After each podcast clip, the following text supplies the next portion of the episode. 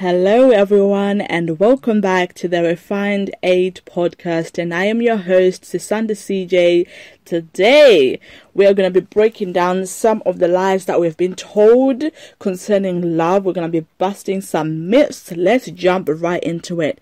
Lie number one is that you cannot choose who you love oh, you can't help who you love and you can't choose who you love. That is absolute bollocks. That is nonsense.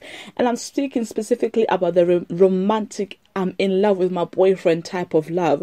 And people always refer to that as, oh, you can't help who you love. That is a lie. Because that kind of love is not something that you feel or that's something that grows overnight. That kind of love, for you to reach a place where you can say, I'm in love with my boyfriend, I'm in love with my girlfriend you have to have been talking with them first, getting to know them.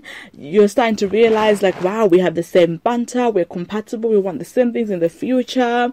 Or she's like this incredible person, you know, she's kind, she's generous, he's caring, he's, you know, he's rich, whatever, whatever you want in a man or in a woman, right? So you get to a point where you're talking to each other, you're getting to know each other, and you're liking them. Then you start going out on dates and you're getting to know each other even more, you're liking them, you're vibes in and then you get to a point where like maybe it's like three four months in and you're like wow yeah this is good. You're now girlfriend and boyfriend and everything is lit. Six seven months in maybe now you're in love and whatever. And then you can so um and then you say i'm in love now. Like i i'm in love with you. I love you. To get to a point where you were in love with somebody you have to nurture that relationship. You have to continuously persistently get to know that person and that person gets to know you. You have to be vulnerable with each other. You have to get to a place where you can trust each other. You have to hang out with each other. You have to do different activities with each other. You have to, you know, you help if some someone is feeling low or sad, the other one helps to make them feel better. There's like so many things that go on. Like you guys have a friendship now. You guys have probably have had sex now. You guys have, you know, you are doing life together to get to a place where you're in love with somebody, it means that you have been doing life together for a while now. So you can help who you love. Because for you to love someone, it means that you've been nurturing a relationship with them. So once you realize that during that nurturing of a relationship, maybe during the talking stage or the dating stage, once you realize that, oh wait, this guy is not good for me. This guy is showing some um, abusive tendencies or controlling tendencies, or you know what, maybe it's not even abusive or toxic, it's just that we're on completely different wavelengths. I want to get married one day, he doesn't. He wants kids one day, I don't. Just simple things like that, or you know what, we just don't have the same banter, and I can't be in a relationship where there's no banter, it's dead. Just things like that. The mistake that a lot of us do is that when we realize what is missing in a relationship, or whenever when a guy is not up to par with what we look for, what we need in a relationship, to make us feel happy and fulfilled, or rather, should I say, to add to our help, happiness and fulfillment in life. The mistakes that we do is we don't walk away. We keep pursuing that relationship. We keep nurturing that relationship. We keep on pressing on, continuing and on and on and on until you get to a point where you are now in love with that person. And then it's so hard to leave them. And then you comfort yourself by the lie, oh, well, you can't choose who you love. In it, you can't help who you love. Lies. You could have helped yourself by walking away, making sure that you don't even reach that place of love to begin with.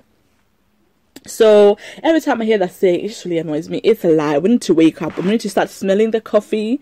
Is that what the saying is? Is it smell the roses? Wake up and smell the roses. Wake up and smell the coffee, and like get on it. Like get on it. You can help who you love. It is up to you. You decide who you give your time to.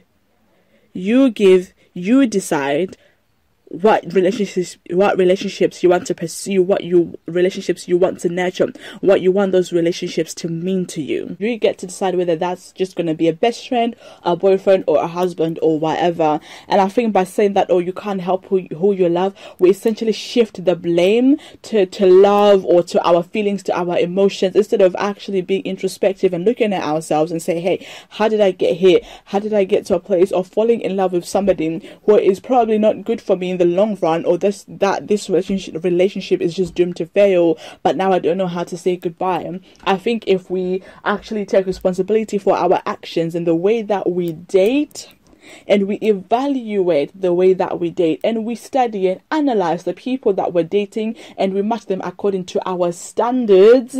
We should all have standards that before you go out and start dating, you have standards, and like these are good good, well thought out, proper standards, not just some rubbishness like he has to be six five, six foot tall or whatever. Like like okay cool that's a preference but there is more to dating there is more to a boyfriend there is more to a husband there is more to creating a life and a family and a future with someone to he has to be six foot long tall. So we need to go out with standards and making sure that when we date we are analyzing and studying these guys and matching them according to our standards. If they don't meet these standards then we gotta go. We gotta bounce. We gotta say deuces i'm out of here so that you never ever have to get to a point where you have to excuse your immature or your incorrect decisions when it came to that guy and blaming your emotions and blaming love to say, well, you can't help who you love anyway. Take responsibility for the way you date, take responsibility for the people that you allow in your life and how much of you you give to those people.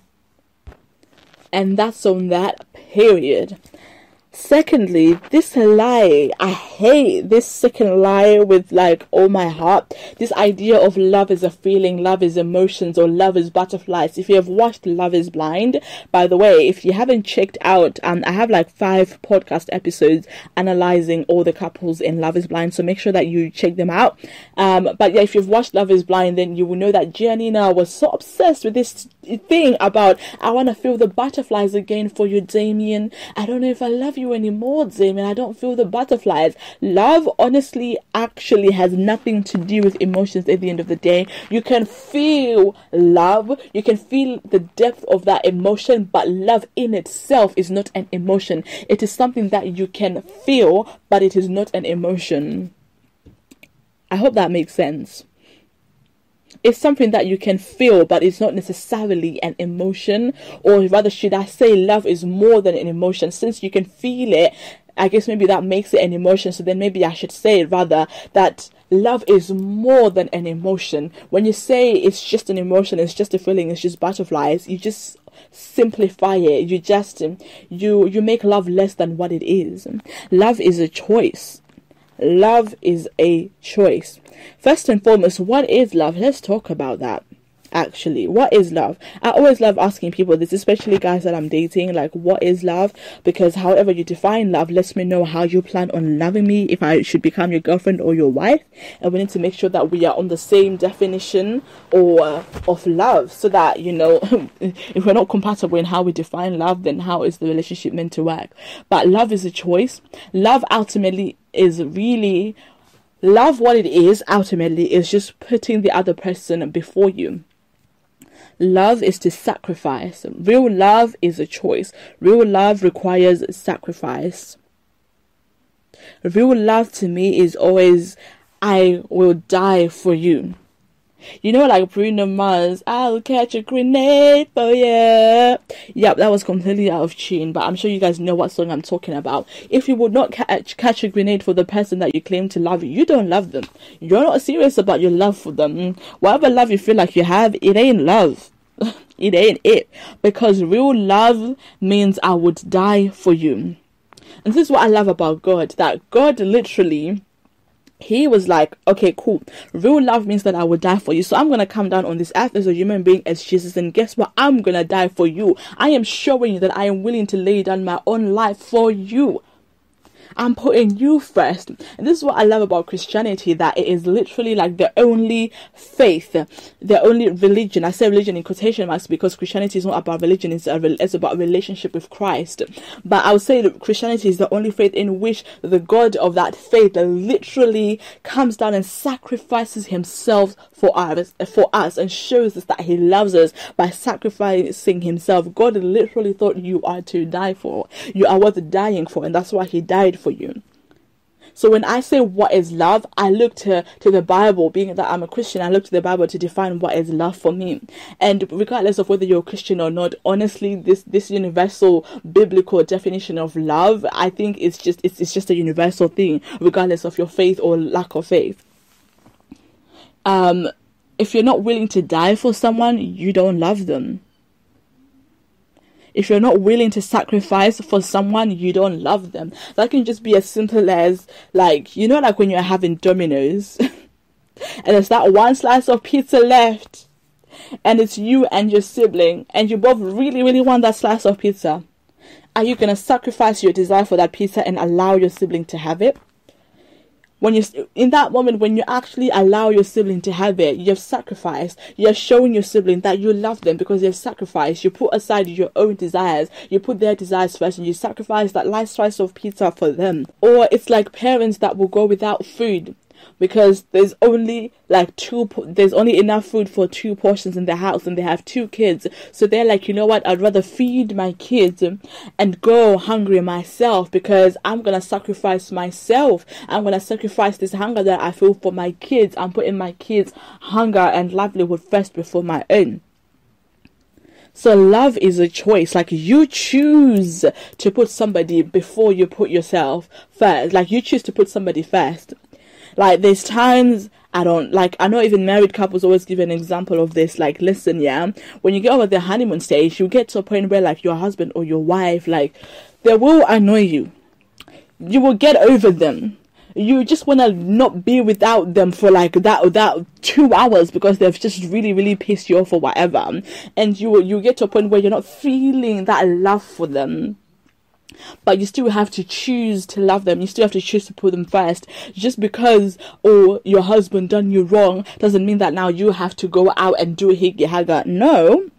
In that moment, you don't necessarily feel like loving them because they've been annoying you, but you still have to choose to love them. You still have to choose to put them first. So that is what makes love more than an emotion. That is what makes love not just an emotion. Because in spite of how you feel, we all know that feelings are fleeting you feel good like you feel like one thing today you feel like something else tomorrow. When people say i've fallen out of love with my partner of 20 years and that's why we're divorcing you were never in love to begin with. It was never real love to begin with because you cannot fall out of love. Love is not a feeling. If you say i've fallen out of love it means that you you thought you felt love.